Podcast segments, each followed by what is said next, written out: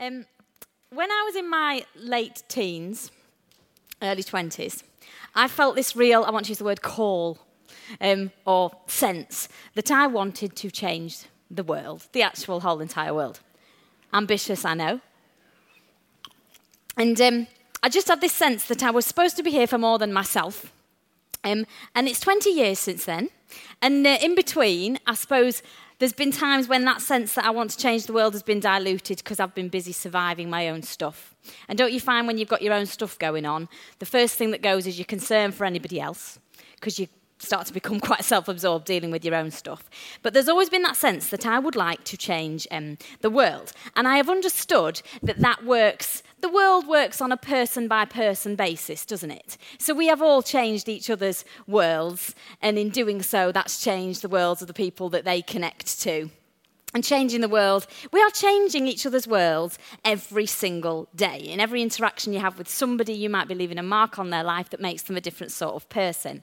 However, there's also this sense, it's still in me, that I want to be part of something, which I believe I am here, that changes the world. I suppose the domino effect of that would be very far-reaching. And when I watch things on the news, like this week about that pilot who was killed in a horrendous way, um, my whole heart just thinks, how are we going to change our, how are we going to change our world so that some of those things that we see on the news and some of those things that happen don't happen anymore? Um, or is that someone else's job, not ours? I think I would like to believe that somehow or other the impact that we can have in our York, in our church here, could be so far-reaching that it could reach across the whole world. Or is that just me? Would anyone else like to change the world? Yeah. Oh, it is, I was going to say, is it actually just me? um, now, it's not just on the news that we see this stuff in it, is it? Because, my goodness, we see these things um, on a daily basis. We can see things, even with the people we interact with, that you think, how can people be like that? How, how will people be? How can people be like that? Because sometimes people do and think and say things that we just think we would never do. And I want to talk to you today about, I've had my title for three days. Didn't have any more than my title, but I had my title. Um, and on Wednesday, I knew I wanted to talk to you um, about raising standards. And I work within education, and raising standards is a very common expression. Um, Half my week I now spend, I'm in a new job now, and I'm not teaching, I'm working with teachers. You know how they say those who can't, te- can't teach? Well, I'm now those who can't teach, teach, teachers to teach. So I'm like, that must mean I really can't do any of it. Um, but I spend half my week with um, raising standards leaders. R S Ls, they're called. And their job in schools, they're responsible for trying, within all the sort of moral frameworks available, for trying to ensure that they get the best grades and the best progress for every single pupil in their school. That is their job, R S Ls. Um, now, the education part, I'm not, this isn't a political speech, by the way. I'm just using my life to share my thoughts.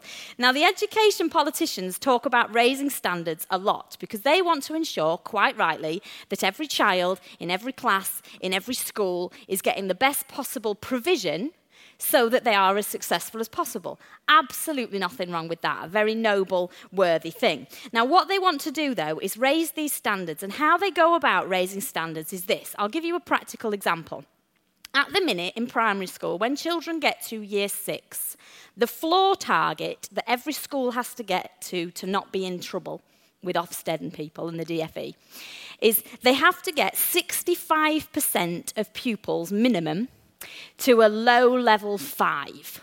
And that's just a standard that's in the, there's boxes that tell you what that looks like. Now, what's happening from next year's year six is every single child in year six, well, eighty-five percent are going to have to get to a mid-level five, uh, level four, sorry, that would be even too much, a mid-level four. So twenty percent of children have got to go one notch further. So in order to raise this standard, guess what they've done? They've literally just said, right, okay, here's the new standard. They've not changed anything. They've just lifted the bar. So often what happens in society is that the government's answer to raising standards is, well, let's just say, from now on, everybody has to just go further. That's it. That's it. Standard is raised. You're all now going to do this even better than you were doing it before because we've said that you're going to go further. Now, I hope you can hear that there's a real flaw in such thinking, because it presupposes that the moving of a line itself and the raising of a bar itself will automatically mean that young people can go further. But the reason why young students go further is, well, it's to do with, have they got a decent teacher? Have they got a great learning environment? Have they got support at home? Have they got all of these other variable things in, in place? It can't just be that you suddenly decide everyone's going to go further, any more than we could just decide, right, as of now, this church will only be okay if the downstairs and the upstairs are full. And then everyone, just because we've said that, will be like, okay then, and come in. It, it doesn't work like that, does it? Setting a standard in itself doesn't mean that it happens. There has to be a process of getting there. Now, I also work with inner city schools where children sometimes emigrate to the country, age twelve, from other places. And so they'll join about twelve years old, and by sixteen, they need to get a C in G C S E English, or else that school is failing. So, of course, that's a very different context, isn't it, to if the school that you're in, the, te- the students have always spoken that language. It's going to be, you would think, slightly easier to get them a G C S E.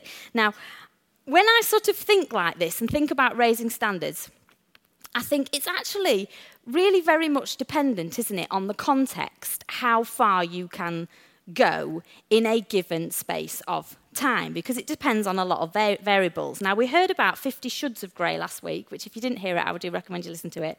Um, and we talked about how this black and white system within a church of how people should behave and their standard that every person should get to in a church is also, um, it's, as, it's also as um, ridiculous, I want to say, because it depends as well on the variables in everybody's life, doesn't it? Just like you can't say a group of children will enter a school and at the end of their schooling they will all be here. It depends on all sorts of factors whether or not they can get there. So to say for anybody to be Christ-like, they have to look like X, or else it cannot be that they know Christ. It can't be that case, can it? Does that make sense? Now, I want to just read this. It's, I'm going to be using the Luke. Uh, I'm going to be using the Luke eleven passage. Is it Joe at the back? Yes, it is. Um, I want to read this because I want you to see that actually, if this thing was simple, it would be easier. Because the religious people in the Bible that Jesus came across had a real system of, right, well, this is the standard that we're all going to live by. These are the rules and regulations that we're all going to follow. And in us all following these rules and regulations, that's going to make everybody in the group okay. And if there are people that don't meet these rules and regulations, that's going to make those people failures. Right? Let's read it and see if we want this system. I don't think I do. It's called Frauds. I love the title. When he finished that talk, a Pharisee asked him to dinner. He entered his house and sat right down at the table. The Pharisee was shocked and somewhat offended when he saw that Jesus didn't wash up before the meal. But the master said to him, I know you Pharisees burnish the surface of your cups and plates so they sparkle in the sun, but I also know your insides are maggoty with greed and secret evil. Stupid Pharisee. Hey, Alice was talking about Jesus. This is Jesus here. Stupid Pharisee. Didn't the one who made the outside also make the inside? Turn both your pockets and your hearts inside out and give generously to the poor. Then your lives will be clean, not just your dishes and your hands. I've had it with you. You're hopeless, you Pharisees, frauds. You keep meticulous account books, tithing on every nickel and dime you get, but manage to find loopholes for getting around basic matters of justice and God's love. Careful bookkeeping is commendable, but the basics are required. You're hopeless, you Pharisees, frauds. You love sitting at the head table at church dinners, love preening yourself in the radiance of public flattery, frauds. You just like unmarked graves, harsh. People walk over that nice grassy surface, never suspecting the rotten corruption that is six feet under. I think you could, he's not building a church very well here, is he? Upset anyone? Now, one of the religion scholars spoke up. Teacher, do you realise that in saying these things, you're insulting us? He said, yes, and I can be even more explicit. You're hopeless, you religion scholars. You load people down with rules and regulations, nearly breaking their backs, but never even lift a finger to help. I don't think he's a happy bunny. I don't think he likes it.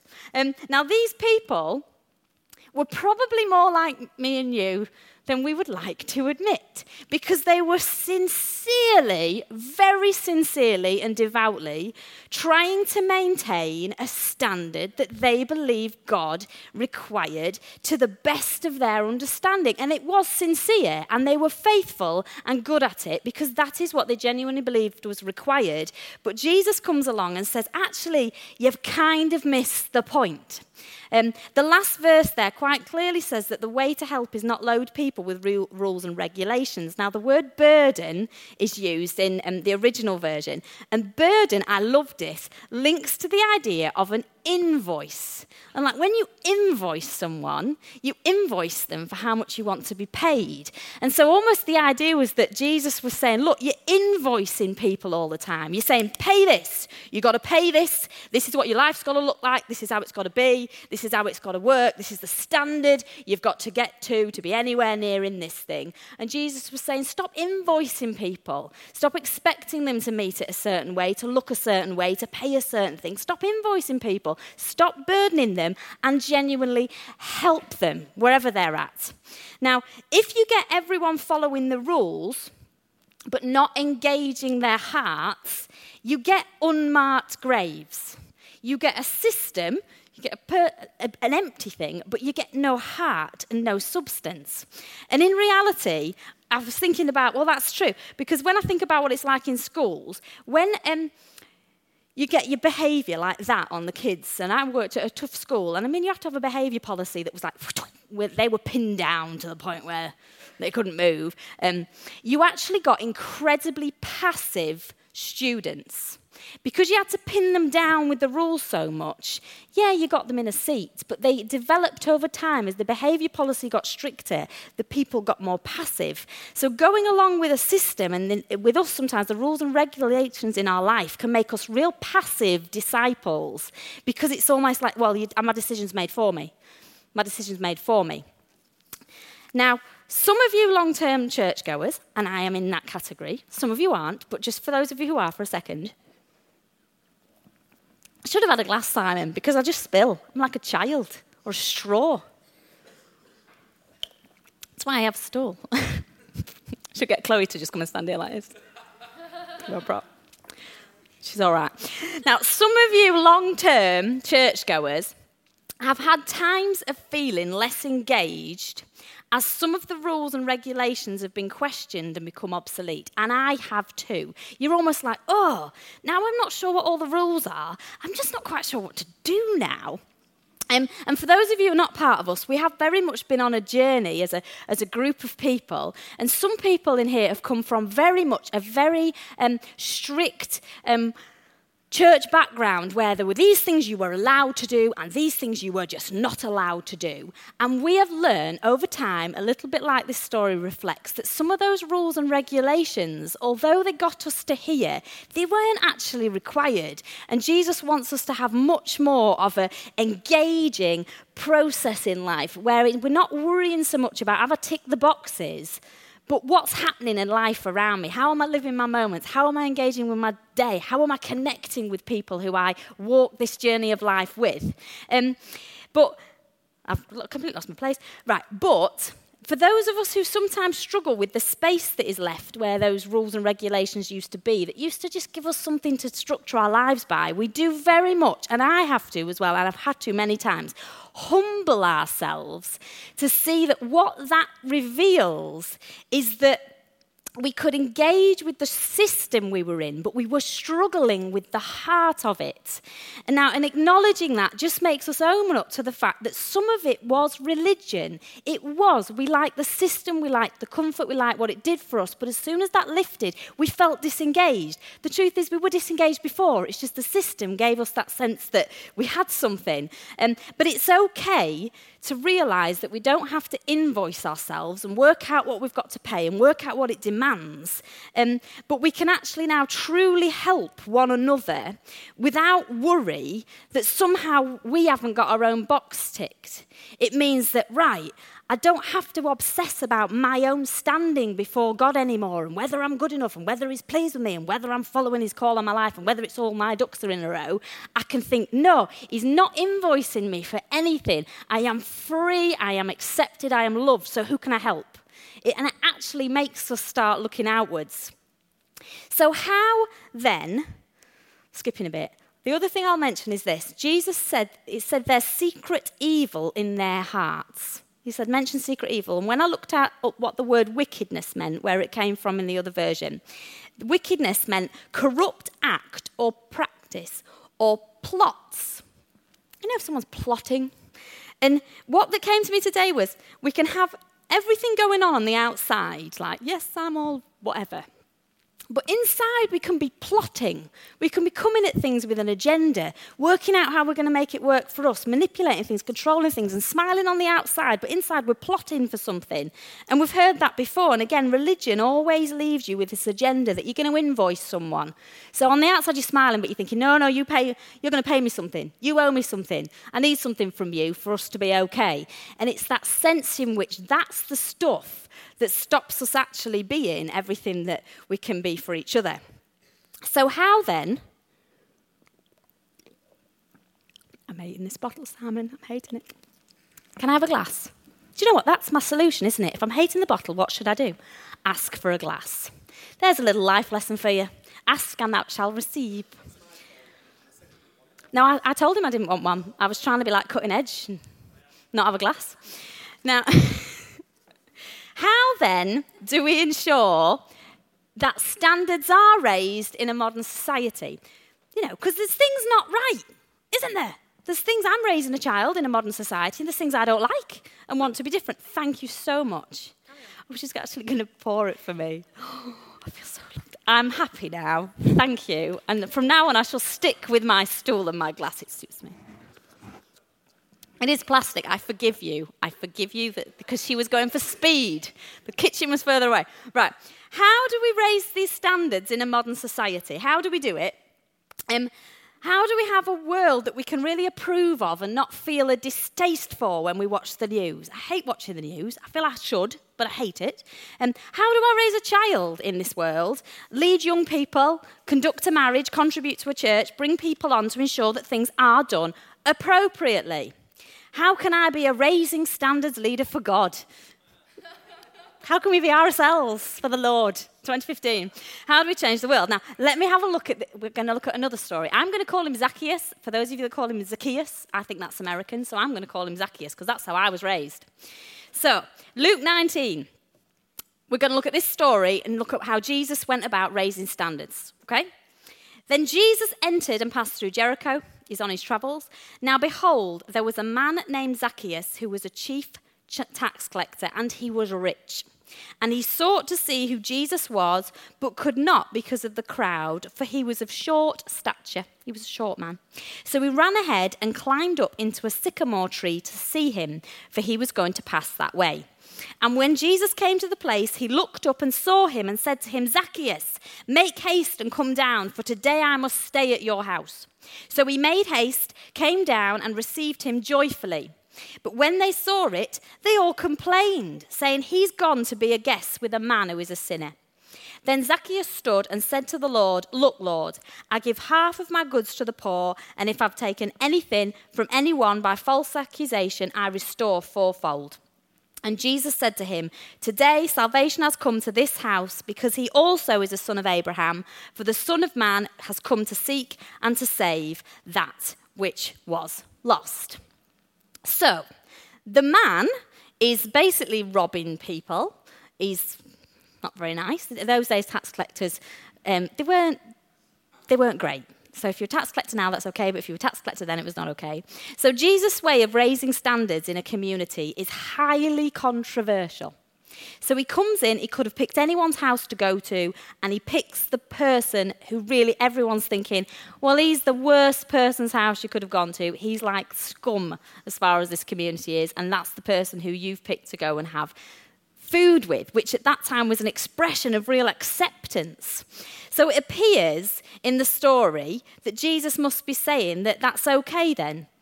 That's okay for you to live your life by that standard. That's okay for you to be ripping people off. That's okay for you to be mistreating people. If you were someone and Zacchaeus had taken money off your family and Jesus comes along as this great sort of speaker you've heard about who's doing all these wonderful things and he picked Zacchaeus' house to go to, you think, well, thanks very much. He's just completely screwed my family over and you want to welcome him and say that that's all right. Would that seem to you like Jesus was raising standards of behaviour? Because I don't think it would to me.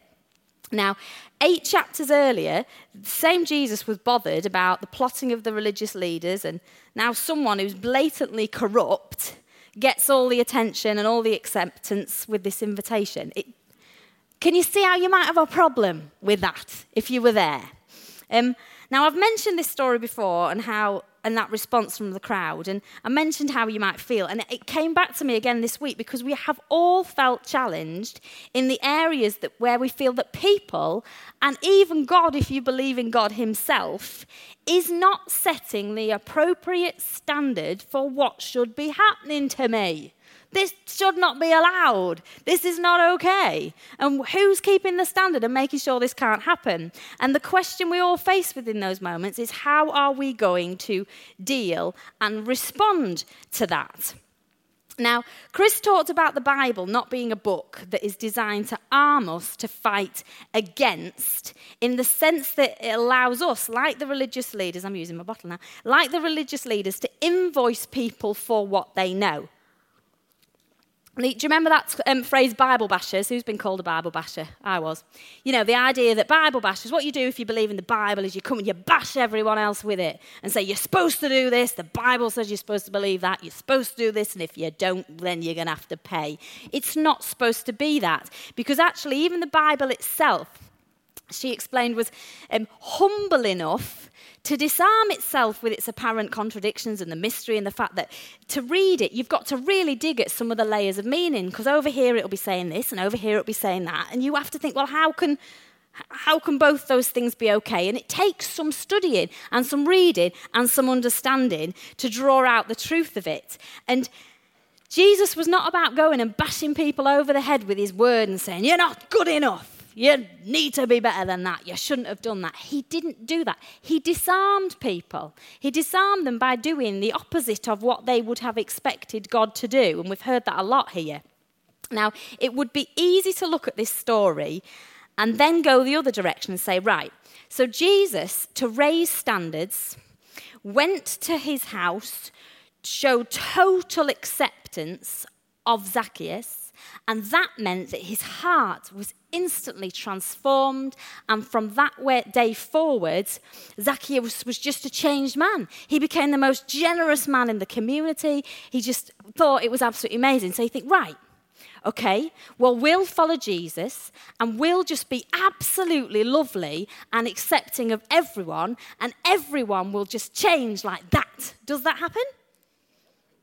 Then you think, right, why can't this just be clear and black and white? Because how many of you have thought, right, okay, I'm going to go this a different way. I'm going to forgive, I'm going to accept, I'm going to love. And that person, just like Zacchaeus, is going to so see the heart of God that they'll be instantly changed. So you think you can't even swing it the other way either and say that just because you love somebody, that's always going to work. But in this instance, it does. In other instances, even with Jesus, he doesn't not win every heart that he approaches like this. He really doesn't. And there's instances where even Jesus it could not get people's heart to turn towards him. But um, lost my place. Life does not work like this. We can accept, invest, and people may still not change. But truly raising standards cannot simply be about the systems we put in place to, in our attempts to regulate others' behaviours to the things we approve of. I'm going to read that again because even I tripped up over it. Truly raising standards cannot simply be about the systems that we will put in place for others to make sure that they get their behaviour sorted, because it's much harder than that. It's much more costly than that. It actually takes a process of engagement. You have to lay down your preferences, lay down your agendas, and extending ourselves to truly accept and value others, even when we may still disapprove of their methods and their behaviour, is what we have to do. So how can you accept someone if you disapprove of someone, of them? Because disapproval and acceptance are not the same thing. You can disapprove of someone's choice, of the way they go about things, of what they do, but you accept the value on the person that says, right, as part of your story, in the context you are in, you are actually where you are at, and I accept that that is where you are at. I can see that you may need some help, and I will come alongside you, and however long this takes you, I will help you walk through your life. Because otherwise, we become Ofsted inspectors that say, you've not met that standard, you're a failure, without taking into account anything else that goes along with the story. Now, when Jesus died, he said he um, established a new covenant. He was showing how far love would go for people. And it says, your sins and acts of unrighteousness I will remember no more. He's going to remember them no more. So they're not there anymore. That's huge. Um, and it appears in that then that Jesus lowered the standard. If you think about it, it might could appear that Jesus lowered the standard and almost said, right, it don't matter what you do now. I'm just, you sin, whatever you do, I'm not going to remember it anymore. I'm just not going to remember it. And you think, well, how is that raising standards in a society for a God to be that gracious and be that loving and say, none of that matters? Of course it matters. But he says, no. Actually, he said, I am going to actually not remember of that anymore, because he was not prepared for any person to not be able to come to him and who he was because they couldn't cross the T or dot the I. He was like, no, I don't want anything to keep you away from me, so I'll make it that everybody can come. Now, it seems then that that makes, well, his standard for what he wanted was really low, but actually he was raising a standard. So I'm going to use a bit of a play on words here, but you know, like when you're raising a standard, it was like the flag. Oh, Keith, you could explain this much better than me, but it was like the flag you would have in battle. Is that right? And if you were raising the standards in battle, for as long as that flag was in the air, your, your men who were following you couldn't see you at the front but could see the flag, knew to fight on. So if your standard's up, yeah, they knew that they had to fight on. Now, in Middle English, um, it's from the word, e- Old French, estendard, from estendre, which means to extend. So the word standard actually comes from the idea of extend, like you'd extend the pole with the flag. It actually comes from the word extend, which I thought was lovely, because if what we're saying is right, the standard that we are going to set is that we are going to extend ourselves for the benefit of others, that's a great standard to live your life by. And Jesus does have this rallying point. It was this rallying point as well where they'd all gather round. And he'd say, come on, gather round this idea. He says, extend yourselves to others, love one another as I have loved you, which is a lot, incidentally.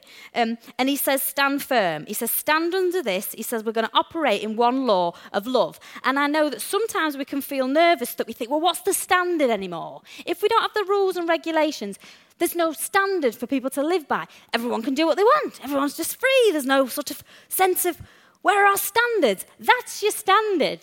That's the standard that we're going to stand under that says, do you know what? Our standard is we are going to extend ourselves till it hurts beyond hurt to stand with another person and work their journey with them, because that is what he does for us. And when it's hurting, we're going to still stay. And when it's everything we wouldn't do and everything we disapprove of and everything that we're like, oh, how are you doing this? You're killing me. I'm still going to walk with you. That's the standard. And that's exciting, really exciting.